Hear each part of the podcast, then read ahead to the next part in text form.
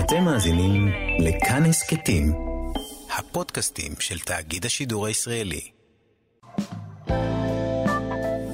גבוהה גבוהה, שיחה פילוסופית על כל מה שבכותרות, עם נדב נוימן.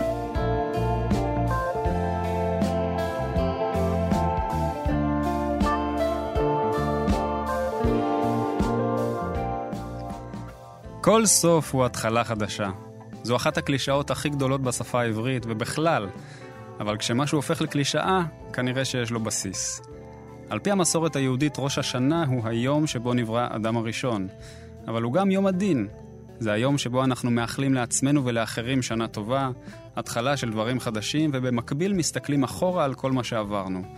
חיים ומוות, התחלה וסוף, אלה שני דברים שקשורים אחד לשני באופן הדוק, אבל אולי אלה בכלל לא שני דברים נפרדים, אלא דבר אחד? אני נדב נוימן, אתם על כאן תרבות, התוכנית גבוהה גבוהה, שבה מדי שבוע ניקח נושא מהכותרות ונפרק אותו מבחינה פילוסופית. כי דעות על מה שקורה יש לכולם, אבל כדי להבין מה עומד בבסיס המציאות, צריך לחפור קצת יותר. איתי באולפן נמצאת היום דוקטור אסתר פלד, פסיכולוגית, סופרת, כלת פרס ספיר, שהדוקטורט שלה בפילוסופיה עסק במחקר השוואתי של פסיכואנליזה ובודהיזם, והיא מי שפתחה להמוני ישראלים, ואני בהם, את הראש למחשבה בודהיסטית עם ספרה להרבות טוב בעולם, בודהיזם, מדיטציה ופסיכותרפיה. שלום אסתר. אז uh, בואי פשוט נקפוץ למים. מה, כל תקופת הקורונה הזו היינו בקמילה, אפשר לומר סוג של מוות חברתי, ועכשיו מגיע ראש השנה, אז אנחנו צריכים מיד להתחדש. איך אפשר לעשות הפרדה כזו בין פרידה מכל מה שהיה והתחדשות לקבל את הדברים החדשים? באמת אי אפשר לעשות את זה כל כך מהר, אבל, אה, אבל אתה אמרת המון דברים, אני צריכה להתחיל להתייחס למשפט-משפט, כי אתה אמרת שהקורונה היא תקופה של קמילה. אני חושבת שהיא תקופה של התכנסות, לא של קמילה. אוקיי, מעניין. כלומר, כלומר של איזו כניסה פנימה, בגלל שבאמת הבחוץ הוא כל כך מוגבל, אז האופציה שנשארה זה לעשות איזו כניסה פנימה, אבל זה לא פחות חי, זה חי אחרת. אז מבחינתי לא מדובר לא בקמילה ולא במוות, ולא, לא, לפחות לא בקורונה, כלומר בתקופה הזאת במובן אובייקטיבי. אה, ולעשות את ראש השנה... כאילו זה כמו, אתה יודע מה זה מזכיר לי? זה מזכיר לי את uh, יום הזיכרון ויום העצמאות, mm-hmm. שזה הדילמה הישראלית, כאילו, הכי... כאילו, מה הם רוצים מאיתנו? כאילו, רגע כזה ורגע כזה. מצד שני, בדיוק ככה, לא? אז, אז בואי אולי נתחיל ממקום אחר. בכל העולם, מיתולוגיות מספרות שיש איזה ציון של ראש השנה כמשהו שהוא מציין את בריאת העולם. זה משהו שהוא נפוץ מאוד אה, בהרבה מאוד מיתולוגיות של הרבה מאוד עמים. כן. וזה המיתוס העל, אולי נאמר, שמארגן את הסיפורים האנושיים, אה, כמו שג'וזף קמבל אה, נהג לקרוא לזה מסע הגיבור. זה תמיד כרוך בלידה, חיים, מוות, ואז לידה מחדש, איזה מין מעגל כזה. Mm-hmm. שזה אולי משהו, דרך שאנחנו יכולים לגשת ל... לה... לנושא הזה של ההתחדשות והמוות של, שראש השנה גם קשור לזה. כן. והמחשבה הבודהיסטית היא מתעסקת בדיוק בדבר הזה. אז בואי אולי מכאן ניגש לסיפור הזה. איך, ה, איך המחשבה הבודהיסטית מטפלת בסוגיה הזאת? לא, זה הדבר המרכזי שהיא מטפלת בו, לא? אז בואו נגיד על זה כמה דברים, כי... כן, בואו ננסה לסדר איזה סיפור פה. זה הולך ככה, במחשבה הבודהיסטית, אני אגיד את זה ככה, אנחנו מתגלגלים כל הזמן. זה אומר שבמילים אחרות שאין רגע דל, או, או ככה שהדברים, זה גם, אני ישר חושבת על זה שזה עניין של אסכולה, וכל אסכולה תגיד אחר, משהו אחר על העניין הזה, או קצת אחר, אבל אנחנו נגיד שהדברים הם נולדים, מתכלים ומתים. Mm-hmm. ככה זה בעולם התופעות.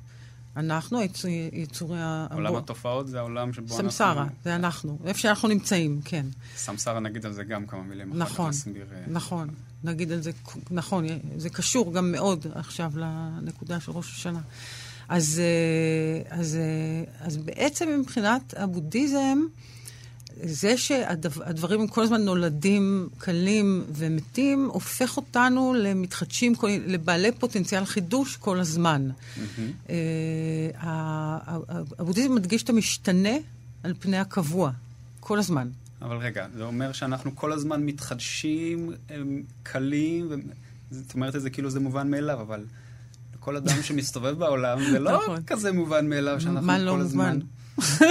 אנחנו מסתובבים אה, בעולם, ומחשבה שאנחנו... אחד, שאנחנו אנחנו. שאנחנו אנחנו, אנחנו יודעים שאנחנו נמות יום אחד, כן, אבל עד אז. אנחנו אנחנו, כן. וגם יש לנו נשמה והיא תישאר אחרינו. אולי, אבל בכל אופן אנחנו אנחנו. זה נחמד לחשוב ככה. גם זה מגביל לחשוב ככה. זה, תשמע, בגלל זה אנשים צריכים טיפול של חמש שנים כל פעם, כדי, כי, כי הם כל כך אנחנו כל הזמן, שמאוד קשה להם לדמיין אופציה אחרת. ולהוליד אופציה אחרת, כאילו, לעשות אופציה אחרת, או אני מחפשת את המילה to become אופציה אחרת, להתהוות אופציה אחרת. זה לא דבר של מה בכך, בין השאר כי יש לנו צורך באחיזה. כאילו, היצור האנושי, הוא, יש לו, הוא חושב שאם יש לו יד, הוא צריך לסגור אותה על משהו. בסדר? עכשיו, יש בזה מידה, ש... מידה רבה של אמת קיומית, אמת הישרדותית. אתה חייב כמה דברים קבועים בחיים שלך, אבל השאלה אם צריך להגזים עם זה, או במילים אחרות, אם, אם אתה באמת באמת מעדיף את הקביעות. אפרופו, חשבתי על העניין של הקורונה, כן. פה, אם אנחנו פה וזה. אז הקורונה באמת יצרה שינוי מהיר מאוד, או טבעה מאיתנו, וטובעת עד לרגע הזה. שינוי מאוד מהיר, מאוד חזק באורחות החיים שלנו. עבור חלקנו זה שינוי קריטי. לא כולם אפרופו, אבל עבור חלקנו זה שינוי קריטי. עכשיו, אם אתה, נגיד, עם איזשהו אימון בודהיסטי, אני, אני לא רוצה לדבר מתוך התנשאות, אלא להסביר את הדברים שאני אומרת, אבל אם יש לך אימון בודהיסטי, הרבה יותר קל לך להסתגל. למה הרבה יותר קל? למה? זה, זהו, בואי בוא- נעמוד על הנקודה יאללה. בוא מה נעמוד. הבודהיזם נותן בדיוק לנקודה מה הזאת. הכלים המצוינים שלו בנקודה הזאת? הבודהיזם אומר, ברגע, הבודהיזם אומר מין כזה דבר, הבודהיזם אומר, תשמעו, אל תסמכו על שום דבר. שום דבר לא נשאר כמו שהוא. גם אם נראה לכם שהוא נשאר כמו שהוא, הוא לא באמת נשאר כמו שהוא. הוא נשאר לאיזה זמן אולי כמו שהוא, ולפעמים אתה חושב שהוא נשאר לאיזה זמן כמו שהוא, אבל זה גם אשליה. בקיצור, אל תסמוך על שום דבר. שזה נשמע מאוד אה, רע כזה, אל תסמוך וזה. ממש לא כיף. איך אני יכול להסתובב בעולם אם הכ- אה, לא יכול. לסמוך על שום דבר? אתה יכול לאהוב דברים. אתה יכול מאוד מאוד לאהוב דברים. זה לא לסמוך, זה בלי הטעם המר של הביטוי הזה, כמו שאנחנו מכירים אותו בתרבות שלנו, נגיד. כשאני אומרת לא לסמוך, זה לא להיות חסר אמון, או אה, כל הדרמות הפסיכולוגיסטיות האלה. לא בזה מדובר. מדובר על זה שאתה צריך לדעת שאתה, ש, שאתה חי בתוך תנאים, אבל שתנאים זה דבר משתנה. עכשיו, כשאני אומרת תנאים, אני מדברת גם על אהוביך ועל הנשמות שחיות לצדך ועל הדברים שאתה קשור אליהם. זה הכל תופעות, משמע, יש להם פוטנציאל די מסיבי להשתנות בעוד רגע או בעוד שני רגעים. better know, יותר טוב שתדע את זה. אם תדע את זה, זה לא אומר שלא, תהיה, שלא תאהב אותם. זה אומר שלא תסמוך עליהם, זה לא אותו דבר. כלומר, אתה יודע שאתה צפוי לשינוי בכל עת. והרי לך מופיעה קורונה בעולם, יום בהיר אחד, במטוס מסין, עם הטלף או בלעדיו מופיעה קורונה, והחיים משתנים. עכשיו, אם אתה בודהיסט, אז מין כזה, אתה לא, אתה, אתה בלי נוסטלגיה, כאילו, אתה לא אומר, אוי, לוקחים לי, אכלו לי, שתו לי, אה, גזלו לי, אבלו לי, כל, כל התלונה היא נעלמת. מה שיש זה, אוקיי, מה התנאים עכשיו, איך להתארגן, ואיך לעשות מזה הכי טוב שאפשר. הייתי אומרת שזה בודהיזם על רגל אחת. לעשות, אפרופו, לעשות עם זה הכי טוב שאפשר בשביל כולם. אהה, כן. אז עכשיו, הדבר הזה של לא לסמוך כן. על מה שיש. כי מה? כי בסוף הכל קלה? כדי לא...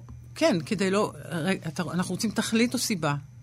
סיבה כבר אמרנו, כי אנחנו חיים בעולם התופעות, בעולם התופעה זה דבר שהוא... טוב, עכשיו, אם אני מדברת זן, אני אגיד, זה דבר שהוא ריק, ואם אני מדברת אה, אה, תרוואדה, כאילו, בודהיזם היותר מוקדם, אז אני אומרת, זה דבר ש, שהוא נולד, מתכלה ונעלם, בסדר? Mm-hmm. אז זן פשוט לוקח איזה צעד אחד קדימה ואומר, כל מה שמתכלה הוא, הוא, הוא ריק, זן, אין, אין לו מהות. ז, זן בודהיזם זה גרסה של הבודהיזם שנולדה ב... ב- ביפן, בסין, בסין. למעשה בסין, כן, כן. ועברה אחר כך ליפן, ו... ותרוואדה בודהיזם זה זרם שהוא... שהוא זרם קדום, ענק, כן. שהוא קדום בשנים רבות, שהוא קדום בכ-13 מאות. זאת אומרת, הוא, הבודה כאילו היה ב-600 לפני הספירה, והבודהיזם התרוואדיני הקדום אה, הוא נגיד עד המאה הראשונה לספירה, ואז מתחילים כל מיני שינויים כן, והתפתחויות. זה, זה, זה אה, סוגריים טובים ככה לפתוח, אה, ל- ל- להבין שכשאנחנו מדברים נכון, על בודהיזם, אנחנו מדברים על. בודהיזמים בעצם. נכון, נכון, נכון. אבל אבל- עם כמה דברים בסיסיים. כן. ארבע אמיתות נכון. בסיסיות, ובארבע אמיתות כתוב, אה. הכל נולד, מתכלה ומת, זה האמת הראשונה. אז בואי נגיד רגע באמת ארבע אמיתות, זה הדבר הכי בסיסי ש... שאנשים אולי שהם רוצים להיכנס לבודהיזם, הם, אולי מתבקש מהם לה- להבין אותם. ארבע אמיתות הן, זה הכל בעצם. זה הכל, כן. כן. אז ארבע האמיתות האלה כן. הן, אה, מה? הם כמו עשרת הדיברות של כן, היהודים. האמת הראשונה היא הכל סבל. הכל סבל. אבל יש שני סוגים של הכל סבל, זה נורא יפה. רגע, האמת הראשונה היא הכל סבל, והאמת השנייה היא ש... האמת השנייה זה, יש סיבה לסבל, מקור לסבל. האמת כן. השלישית זה, אבל אפשר לצאת מהסבל. והאמת הרביעית זה, אני אגיד לכם איך. זהו, פשוט, שמונה צעדים. פשוט מאוד. כן. עכשיו, כן. העניין הזה של... האמת פשוט. כן, באמת פשוט. עכשיו, הסבל, מקור הסבל, הוא גם כן, זה נפתח להרבה, זה הסבר מאוד מפורט, נכון, על, על מה מקורות הסבל. בעיקרון זה אה, היאחזות ב, אוקיי. ב, בדברים חולפים. כלומר, אם נרצה לפשט את זה מאוד, אוקיי. מקור הסבל הוא, נכון, הוא נובע בדיוק מה... מהמקומות להתהוות האלה. צמא- ולאי-התהוות, ובמרדף אחרי תענוגות חושים. כן, שבסוף, כאילו, הסבל. כל הדברים האלה הם בסוף כן. מתכלים. זה, זה כאילו אנחנו כן. מנסים לאחוז במשהו, אבל אי אפשר לאחוז בו, כי הוא תמיד ינשור לנו מבין הידיים נכון, בעצם. אבל נורא משתדלים. בגלל זה, זה נורא, זה מקסים הדבר הזה. זה אני אנסה להסביר למה זה מקסים אותי, בסדר, כן. הוא מדבר, באמת השנייה, הוא- על- כשהוא מדבר על מקור הסבל, אז הוא מדבר על, ה, על הצמא להתהוות. נגיד, זה הביטוי שמבחינתי הוא הכי מעניין שם. כשאת ב- אומרת הוא מדבר, אנחנו מדברים על בודה. הבודה, כן, כמובן. כן. אז, אה, אז, אה, אז מה זה צמא להתהוות? זה, אה, זה, זה טיפה פרשני, מה שאני אומרת עכשיו, אבל אפשר לסמוך על זה שזה די קרוב לחשיבה בודהיסטית.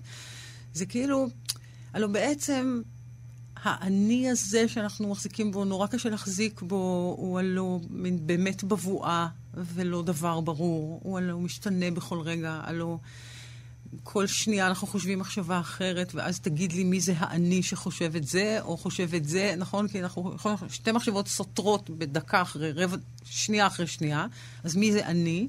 כאילו יהיה נורא קשה למצוא אותו בעצם. וכאילו בגלל שכל כך קשה למצוא את הדברים שמתחת למילים, המילה אני היא כאילו מבטיחה איזה מהות או איזה משהו קבוע, אבל לא ברור שיש מתחתה משהו קבוע באמת.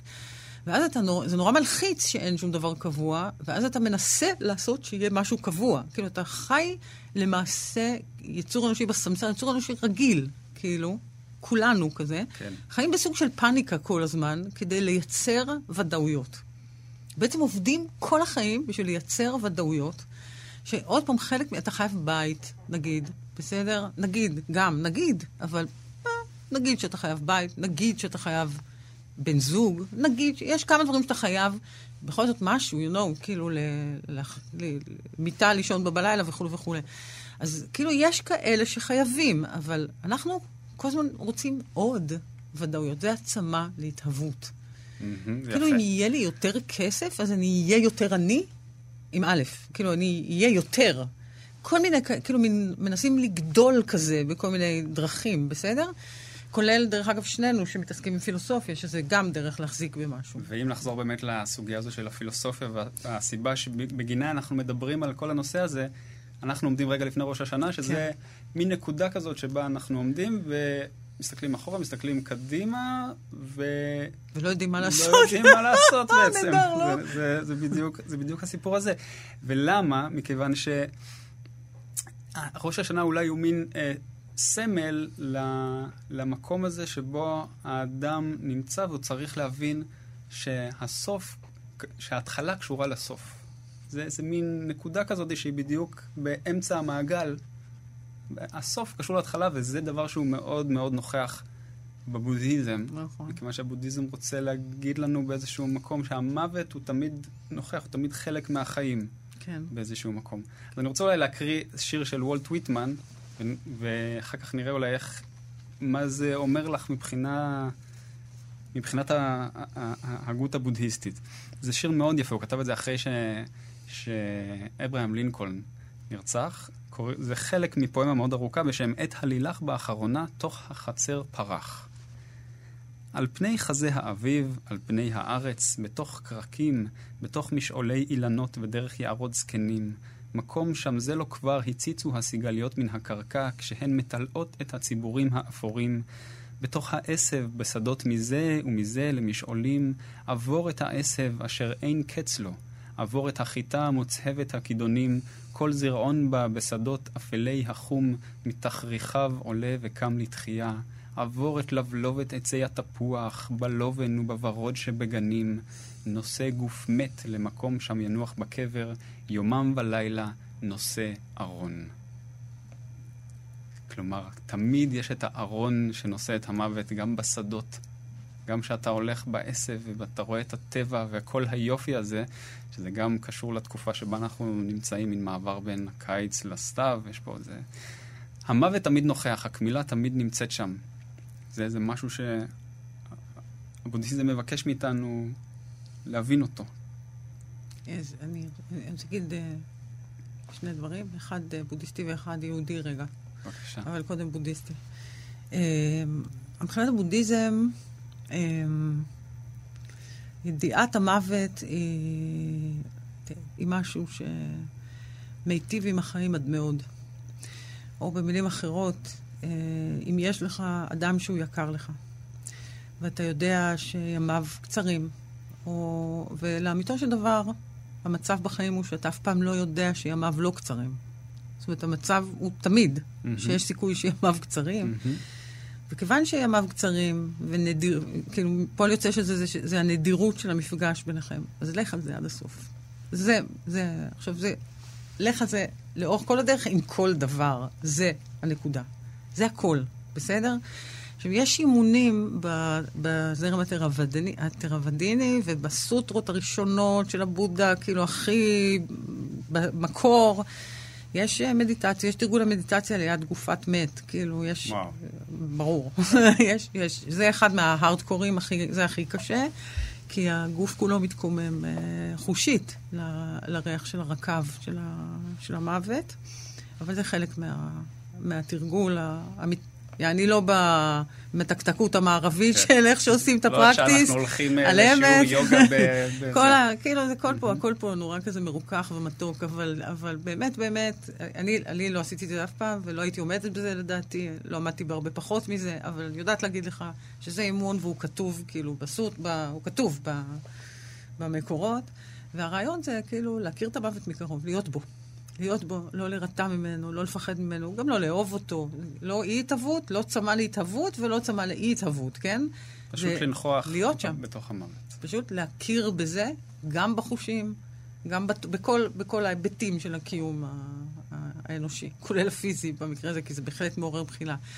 והבחילה עוברת, והבחילה עוברת, בסדר? יפה. אז אנחנו ניקח פה איזו הפסקה קלה, בדיוק בנקודה הזאת. ונעבור לפינה הקבועה שלנו, בית הספר לפילוסופיה. פינת בית הספר לפילוסופיה. אנחנו ניקח עכשיו אה, הפוגה מהשיחה המרתקת עם אה, דוקטור אסתר פלד, ונאמר שלום לפילוסוף הבית שלנו, דוקטור ג'רמי פוגל. שלום רב, נדב נוימן. שלום ג'רמי, אז תגיד לי, על מה אנחנו הולכים אה, לדבר היום? איזה מושג אתה הולך לתת לנו ולהשאיר אותנו?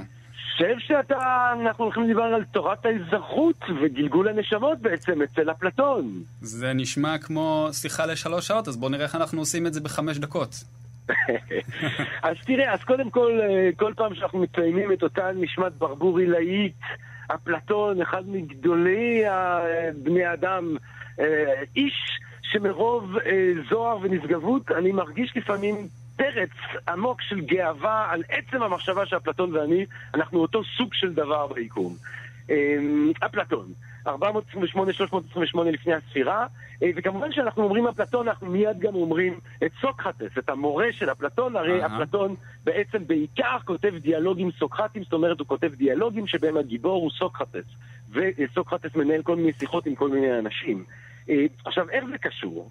כי אחת מהשאלות ההיסטוריות הבסיסיות ביותר של עולם המחקר על, ה, על הכתיבה האפלטונית היא לנסות להבין מה זה סוקרטס, זאת אומרת, מה כשהוא כותב סוקרטס משקף כנראה את הסוקרטס ההיסטורי, uh-huh. ומה כשהוא כותב סוקרטס זה כבר בעצם הרעיונות שלו שהוא מכניס לפה של סוקרטס. עכשיו, ההנחה הרווחת היא שבתחילת דרכו, אפלטון כתב סוקרטס יחסית היסטורי.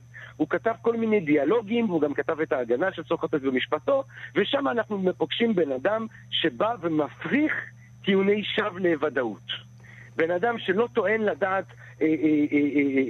שטוען שהוא חכם מכולם רק בגלל שהוא לא טוען לדעת את מה שאינו יודע, וכל שאר האנשים מסתובבים עם כל מיני אשליות, והוא בעצם פותח במחשבה ביקורתית ובתשאול אירוני את אותם האשליות. זה כנראה סוקרטס ההיסטורי. אבל אז... בכתיבה המאוחרת של אפלטון, פתאום מגיעים, סוקרטס לא רק מפרק טיעוני שווא אה, לידע, הוא גם פתאום מתחיל לדבר כל מיני רעיונות משונים, רעיונות מטאפיזיים, על עולם של אידאות שהוא אמיתי יותר מהעולם שלנו, על נשמה אלמותית ועל גלגול אה, של אותה הנשמה. יפה, מעניין. ואלה הם רעיונות שאנחנו מזהים כבר כרעיונות אפלטונים, הרעיונות כאילו הפוזיטיביים המטאפיזיים הללו.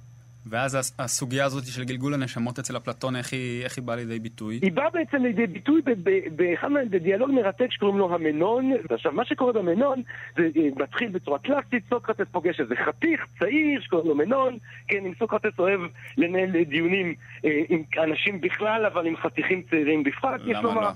ברור, וסוקרטס אה, אה, שואל את מנון אם הוא יודע מה זה המידה הטובה, כן, הארטי, הסגולה הטובה, הדבר הזה שתמיד הם מחפשים.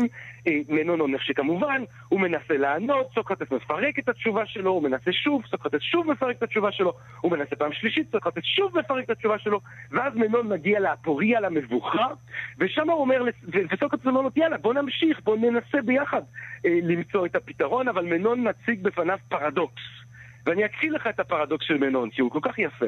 כן. ובאיזו דרך תחפש סוקרטס אחרי דבר שאינך יודע כלל מהו? שהרי מה בין הדברים שלא ידעתם תשים לך למטרה בחיפוש? ואפילו יזדמן לך כאשר יזדמן כיצד הכירנו לדעת שהוא דבר זה שלא ידעת. זאת אומרת, מנון אומר לו, איך אפשר בכלל למצוא את, את המידה הטובה אם אנחנו לא יודעים מהי? הרי מה אנחנו, אה, אה, מה אנחנו אומרים לעצמנו שאנחנו מחפשים אם אנחנו לא יודעים את הדבר שאנחנו מחפשים? וגם אם בטעות אני נופל על הדבר הזה, איך אני יכול לדעת שמצאתי מלכתחילה אני לא יודע מה אני אמור לזהות. זאת אומרת, אם אני אומר לך, נדב, אה, תחפש את יונתן, ואתה אומר לי, מי זה יונתן? הוא אומר לי, אין לך מושג, אין לי מושג, איך תמצא את יונתן? עכשיו נגיד שגם אתה באוטובוס ליד יונתן, אתה לא תדע לזהות שאתה ליד יונתן. התשובה של סוקרטס לסוגיה הזאת, כן. היא בעצם להביא ולזמן אה, אה, בחור, אה, עבד, וללמד אותו מתמטיקה ולהראות שרק דרך השאלות הבחור יודע, כן? אה, אה, מתמטיקה. זאת אומרת, יש, יש טמון בנו ידע, וההסבר המיתולוגי שסוקרטס מציע הוא שהנשמה, וזה כבר אפלטון, הנשמה קדמה את הגוף, mm-hmm. הנשמה שהתה בעולם שהוא כולו שלו אמת, העולם של האמיתות המתמטיות והעולם של האידאות, mm-hmm. ועם הלידה היא שוכחת את התכנים האלה, אבל למידה זה לא בעצם החדרה של ידע חדש. זה סוג של זיכרון. Mm. וככל שאנחנו מאמנים את הנשמה שלנו, ככה היא הופכת להיות יותר בעלת יכולת לאמנזיס, כאילו לזכור את מה שהיא ידעה אה, לפני שהתגלגלה הפעם אה, בגוף, בגופניות הזאת שלנו. וואו, מרתק. אוקיי. טוב, אה, נאמר תודה, דוקטור ג'רמי פוגל, על הפינה הזאת. אני חושב שזה ייתן לנו איזה מקפצה ככה להמשך השיחה שלנו. אני רק אוסיף אולי, כן. אה, כי אם כבר אנחנו ציינו גלגול נשמות של אפלטון, צריך להוסיף פה את פיתגורס, שהוא mm. בין הראשונים, שמכניס את העמדה הזאת ואת הדעה הזאת בפילוסופיה המערבית, ואפלטון הוא תלמיד גדול שלו, ופיתגורס אה, גם היה צמחוני, בדיוק בגלל שהוא חשב שגם בעלי החיים הם נשמתיים כמונו, אז הרעיונות האלה הסתובבו ביחד. אז בכלל אנחנו אוהבים אותו. מאוד, יפה. מאוד. טוב, תודה רבה, דוקטור ג'רמי פוגל. תודה רבה לך, נדב נוימן. עכשיו מדברים גבוהה גבוהה, בכאן תרבות. טוב, אנחנו בכאן תרבות, התוכנית גבוהה גבוהה. אני נדב נוימן, איתי באולפן אה, דוקטור אסתר פלד. אנחנו מדברים היום על נאמר, חיים, מוות, הגלגולים ביניהם בראי אה, ראש השנה ש, שבא עלינו. עכשיו דיברנו קצת על אה, גלגול, גלגול נשמות ומה זה נשמה בכלל אצל אפלטון, והייתי רוצה להקריא שיר של יונה וולך בשביל אה, ככה לקחת אותנו את הפנייה הבאה מגלגול הנשמות של אפלטון, אולי בחזרה אל הבודהיזם. השיר הזה נקרא "והיות אני עצמי". הכל במסגרת המציאות, אמרתי לה. הכל בגבולות הבטוחים, המוכרים, של הריאליה הבסיסית שלנו. זה מה שמסבך את כל העניין, וזה קסמו. אין דבר מחוץ לחיים, כאן ועכשיו. הישארות הנפש, היא שאלה, ואני אמרתי לה, אין, זהו, בזה העניין. הכל כאן ועכשיו. כאן הישארות הנפש, וכאן הגלגולים והזהות, והיות אני עצמי והוא עצמו. זה כאילו, זה, זה, זה לא ברור מה, מה, ה, ב, בטקסט הזה, לא ברור אם היא, אם היא בעניין המטריאליסטי המדעי, או שהיא בעניין של זן בודהיזם. צריך, Mm-hmm. זה, זה לא ברור, זה לא עד הסוף. זאת אומרת, קשה להחליט אם היא... אבל, אבל, כלומר, השאלה של הישארות הנפש, נכון. ו... לא, הכל כאן ועכשיו, שזה כן אה, מדבר מאוד את, ה, את, ה, את העניין הזה שגם... מהדהד. מהדהד. כמו שאומרים. זה מהדהד. כי, כי גם מבחינה פיזית, אנחנו מתהלכים ב, ב, ביקום, וכל הזמן אנחנו משאירים תאים, הגוף שלנו מתחלף. אפילו באופן פיזי, אנחנו מתים כל הזמן. נכון. מתים ונולדים מחדש ממש באופן ביולוגי. נכון. ו- והפילוסופיה והבודהיזם מהדהדים את זה בצורה מאוד מדויקת, את, את, את הדבר הזה. אוקיי. נכון? אז זהו, אז זה הולך ככה, אז כן, אז גם הבוד... אז הבודהיזם, להבדיל מאפלטון, שסידר לעצמו המשכים לאין ספור, אז, אה, אז אה, הבודהיזם, מאחר והבודהיזם חושב שאין מאחורי מילים, מאחורי מושגים, שבני אדם מאוד מאוד משתמשים בהם, ולפעמים מאוד רוצים להיות משוכנעים בהם, אבל שמאחורי המילים לא בהכרח עומדות מהויות או ישויות. אז הבודהיזם אומר זה שיש את המילה אני, לא אומר שיש דבר כזה. אחד ויחיד ובעל מהות, לא כל שכן מהות לא משתנה, שזה אני. עכשיו, אם אין אני, אז אין המשך וגלגול של האני. מהמם. אז, אז בסדר, אז אם, אם, אנחנו, אם אנחנו מדברים כבר על נשמות או מין ביטויים שמתארים, שזו שאלה גדולה מה זה נשמה, נכון? אז על, שאלה אנחנו פה, יש עצומה. לנו נפש, יש לנו כן. נשמה, אנחנו לא מדברים על אותו דבר, נכון? אז, אז על מה אנחנו מדברים כשאנחנו מדברים על נשמה? אבל בוא נגיד ככה, מבחינת הבודהיזם, כמו שאמרתי קודם, הקבוע הוא פחות קריטי מהמשתנה. כיוון שכך, לא כל כך חשוב אם אני אתגלגל או לא אתגלגל. בסדר? בוא, אנחנו מוציאים בסוגריים, החוצה ממה שאנחנו קוראים לו בודהיזם כרגע, אנחנו מוציאים את הבודהיזם הטיבטי עם, ה, עם הדלאי למה, שהוא הגלגול של הדלאי למה הקודם, אצטרה, אצטרה, שזה איזו אלבורציה של אמונה שהיא זרה לבודהיזם, שנכנסה לתוך הבודהיזם מדת טיבטית אחרת. basically, בשביל הבודה אין מטאפיזיקה, הוא לא יודע, הוא אומר, הוא לא, הוא לא רוצה להתעסק, הוא, בחו... הוא לא מוכן להתעסק, מזמינים אותו, מפת... מנסים לפתות אותו להתעסק עם מטאפיזיקה, או במילים אחרות, עם מה שיש מעבר לעולם הזה, והוא אומר, הוא לא אומר אין, אפרופו, הוא פשוט אומר מה שזו שאלה שלא... הוא אומר, אני לא מתעסק עם זה. בוא, בוא, או, או נגיד בג- בגלגולו אצל ג'ושו מהמאה ה-11 או משהו כזה לספירה, זה אסיר נחרך, בואו נוריד אותו מהאש. מהמם. כלומר, יש לנו עבודה שהיא עבודה של אתיקה, שהיא עבודה מוסרית בעולם הזה. ואיך העבודה הזאת שהבודהיזם מציע לנו לעשות יכולה לעזור לנו להתגבר על, הייתי אומר, החשש מהמוות. הפחד מוות, כן. הפחד מוות. בטח. אנחנו נו, חיים הנה, עם... תעשה עם- מדיטציה ליד. גופה, הכל יהיה בסדר, זה אני- בדיוק הנקודה. ואם אני לא יכול לעשות מדיטציה ליד גופה, איך זה עובד? למה זה, איך, הם, איך זה עוזר הבודהיזם? כי כל העבודה בבודהיזם היא, היא לראות את הדברים כמו שהם, או במילים אחרות, לוותר. אני ממש, זה, זה מינוח שלי, אבל לדעתי הוא עושה את העבודה, זה לוותר על אשליות, שזה לא דבר פשוט. עכשיו, אם אתה מוותר על אשליות, אחת האשליות הכי גדולות שיש לך באיזשהו מקום מוזר בראש שלך, שהוא חצי רציונלי, אבל חצי גם עוד איזה משהו, אז כאילו, אתה, כל הזמן, איכשהו אתה מניח שאתה לא תמות, באופן מוזר. אני אף פעם לא הבנתי למה אתה חושב את זה, אבל אני יודעת שאתה חושב את זה, שאתה לא תמות. גם אני חושבת אני את זה. יודע שאני אמות, אבל אני לא חושב. כן, לא, זה לא, זה לא, אתה, לא, אתה, אתה יודע ידיעה מסוימת שאתה תמות, ויש ידיעה אחרת שאתה לא יודע שאתה תמות. אולי מכיוון. שאני לא יודע מתי אני אמות. אז זה נוח. בסדר, זה, חושב- כן, יש כל מיני שיטות להתמודד כן. עם הדבר הזה, אה, בגלל שאני לא יודע מתי, אז אין לי מה להתעסק עם זה, Mm-hmm. או, בגלל, או כל מיני, או לי זה בכלל לא יקרה, או... לא, לא יודעת, כל מיני. אבל בעיקרון, ש... הד... הד... הדבר הוא לדעת. הדבר של הבודהיזם, הדיאלקטיקה הבסיסית שעומדת בלב הבודהיזם, זה בין בורות לידיעה. והבחירה הבודהיסטית, מי שהוא סטרים אנטרר שנכנס לזרם הבודהיסטי, מה שהוא אומר זה אני מעדיף את הידיעה על פני הידיעה. בסדר? עכשיו, אנחנו בנויים ככה, זה הכללה, mm-hmm. בסדר? בנויים ככה, ככה בודהיזם אומר, בסדר? אה, שיש כל הזמן שאלה אם אנחנו רוצים לדעת או לא רוצים לדעת, בסדר? בגלל זה אנחנו צריכים ללכת לטיפול לשש שנים, בגלל זה אנחנו צריכים, כל מיני אנשים רוצים ללכת להיפנוזה בשביל לדעת מה באמת הם זה. הרבה אנשים גם רוצים לא לדעת פשוט. הם אומרים, אני לא רוצה לדעת, זה עושה לי רע לדעת. ו- וזה נכון, ו- ומרבה דעת מרבה מכאוב בהרבה מובנים, וזה, וזה תמיד שאלה מה יותר כואב, לדעת או לא לדעת. זה בהחלט שאלה, בסדר? זה, כן. ונשאיר את השאלה הזאת ככה. בשביל הבודהיזם אין שאלה. הבודהיזם אומר, כאילו, בסוף, אשליות מביאות לסבל. Mm-hmm. בסוף, אם אתה בוחר באשליה, אתה בוחר בסבל. הדרך לא לסבול, זה לא להיות בעליהם הגאה או המאושר זמנית, של אשליות. זאת ש... העבודה. שהאשליות, נזכיר, הן בעצם... אשליית הקביעות, כן, והקליית הקביעות, ה... הקביעות של האני. שאנחנו חוזרים אליו כל פעם. כן, כאילו. השאלה אם האני... הניטשה, נטה ודוקה, עושה, עושה סבל, כאילו. הניטשה זה אה, הארעיות בכלל, של הכל, הנטה זה האין אני, זה, זה הארעיות של האני, ושני אלה הם, אה, הם, הם בעצם בחירה בסבל.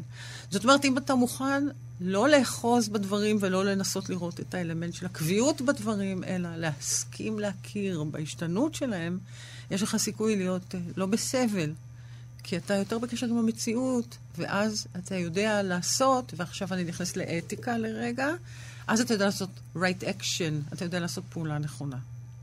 נכון? Mm-hmm. זה ההיגיון. ההיגיון אומר, תראה, אם אתה במציאות, ואתה מסכים לוותר על אשליות, אוקיי?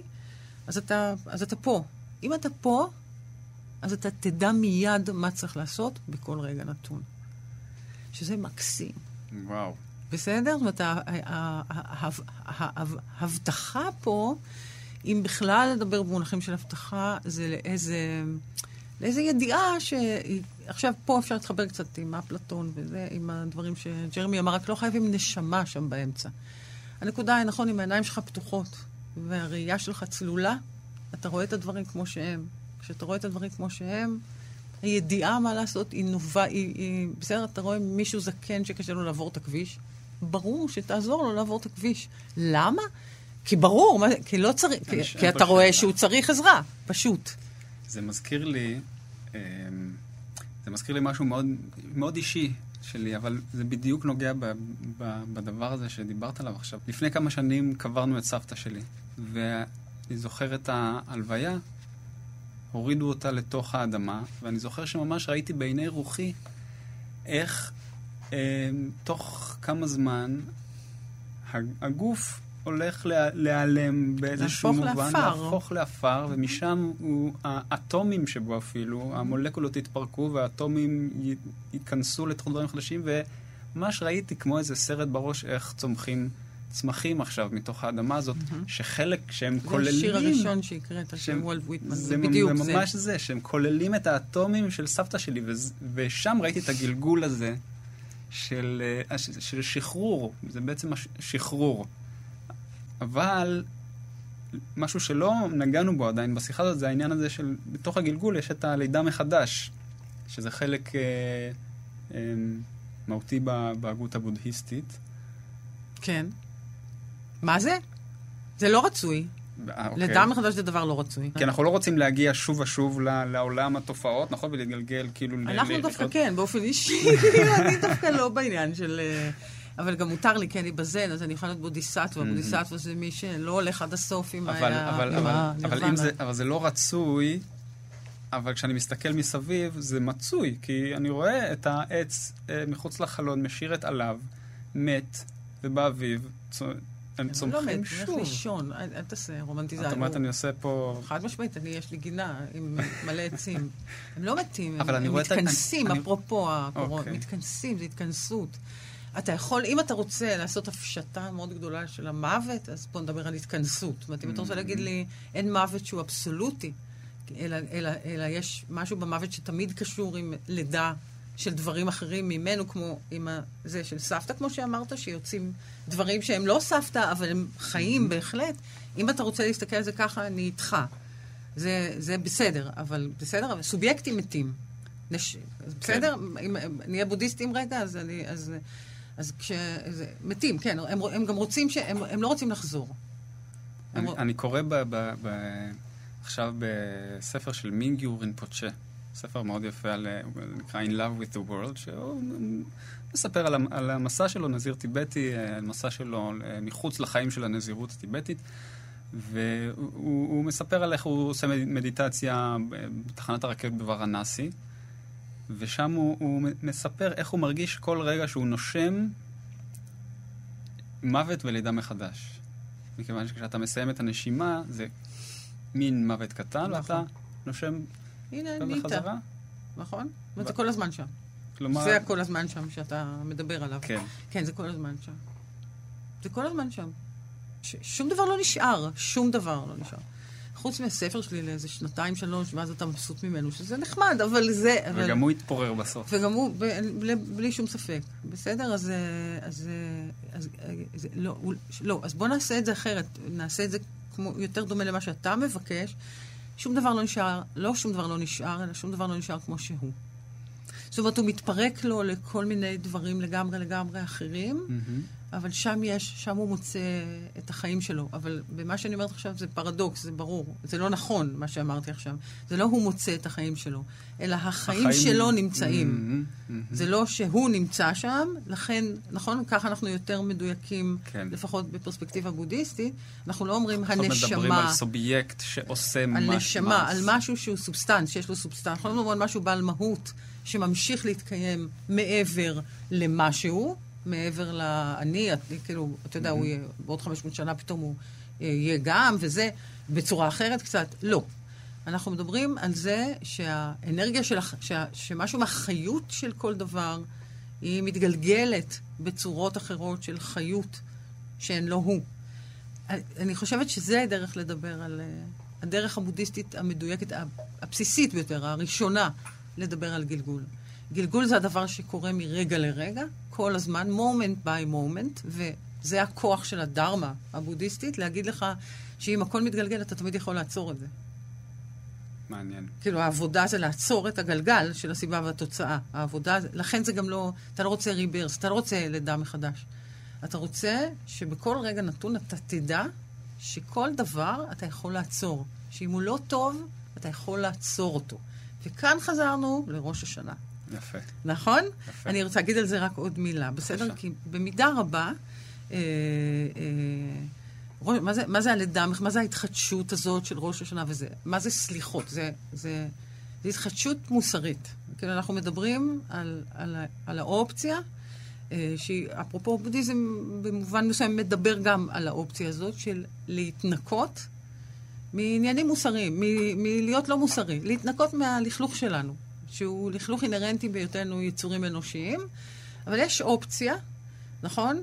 אז בשביל הבודהיזם זה לעצור את הגלגל. סיבה ותוצאה זה אומר, מה זה אומר סיבה ותוצאה? זה אומר שאם אתה היית לא נחמד אליי, אז אני, מיד יהיה לי קצת טינה אליך, mm-hmm. ואם יהיה לי קצת טינה אליך, אני אעשה אחד משני דברים, או שאני אתנהג אליך בצורה, במקרה שלי מתנשאת, במקרה של מישהו אחר, באיזה משהו אחר הוא יעשה לך, ואם אני לא עושה את זה ישירות לך, אז אני, אני אלך ככה בעולם רגע עם ה... עם, ה... עם, העלבון שלי שהפך. לאיזה שיפוט כלפיך, ואני אוציא את זה במקום אחר. זה סיבה ותוצאה, זה התגלגלות. אה, זה כאילו הדברים האלה, הזיהומים שאנחנו מגלגלים בתוך העולם. זה, הסיבה והתוצאה היא אומרת שאני, כשאני כועסת, אה, אני מעבירה כעס למקומות אחרים, אני ממשיכה את הקיום של... אני, אני דואגת שלכעס שלי יהיה תוצאה של כעס, כעס נוסף בעולם.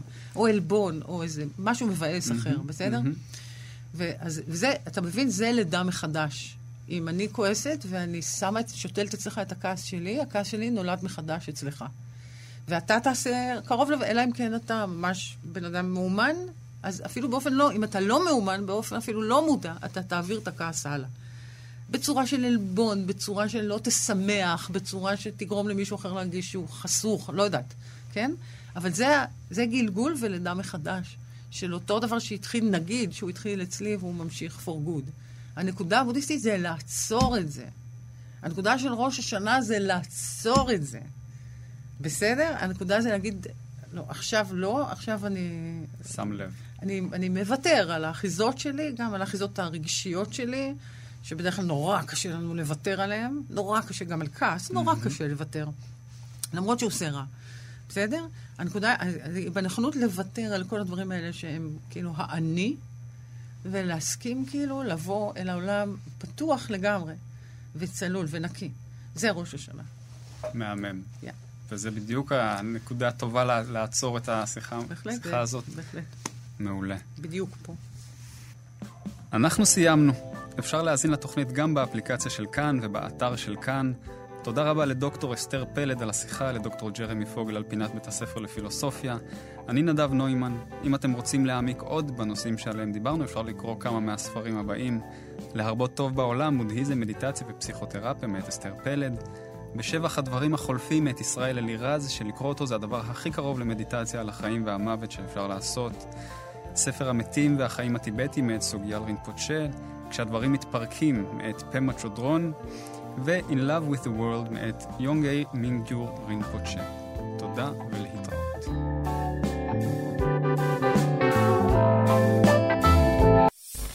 אתם מאזינים לכאן הסכתים, הפודקאסטים של תאגיד השידור הישראלי.